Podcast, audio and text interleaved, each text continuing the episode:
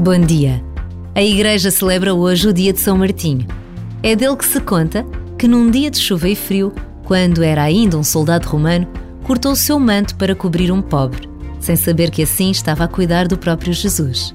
Diz a lenda que nesse momento as nuvens negras desapareceram e o sol surgiu.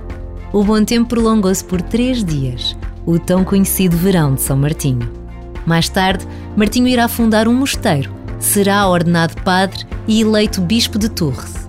Uma vida cheia e totalmente entregue a Deus.